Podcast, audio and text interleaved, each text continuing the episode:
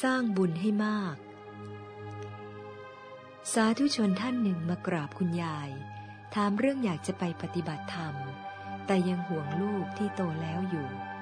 คุณยายตอบว่า ผู้หญิงผู้ชาย เวลารักกันเหมือนน้ำตาลเชื่อม เวลามีลูกสักคนแล้วก็ทะเลาะกันทุกวัน ถ้าไม่อยากมีภาระ ก็อย่ามีลูก ถ้ามีลูก ก็ต้องรับภาระเลี้ยงดู จะไปทิ้งขว้างได้อย่างไร ยายเป็นห่วงบุญไม่ห่วงใคร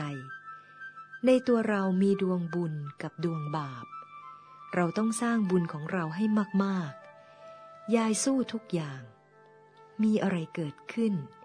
ยายดู แก้ปัญหาไม่ถอย เวลาจะช่วยเหลือใคร เราก็ต้องมองดูตัวเราก่อน แล้วดูตัวเขา ว่าเราช่วยเขาไหวไหม ถ้าไม่ไหว ก็วางอุเบกขา ถ้าเตือนเขาแล้วไม่เชื่อ ก็ต้องคิดว่า แล้วแต่บุญแล้วแต่กรรมที่เขาทำมา ถ้าเรารับอะไรมา เราก็ต้องตั้งใจทำให้ดีที่สุด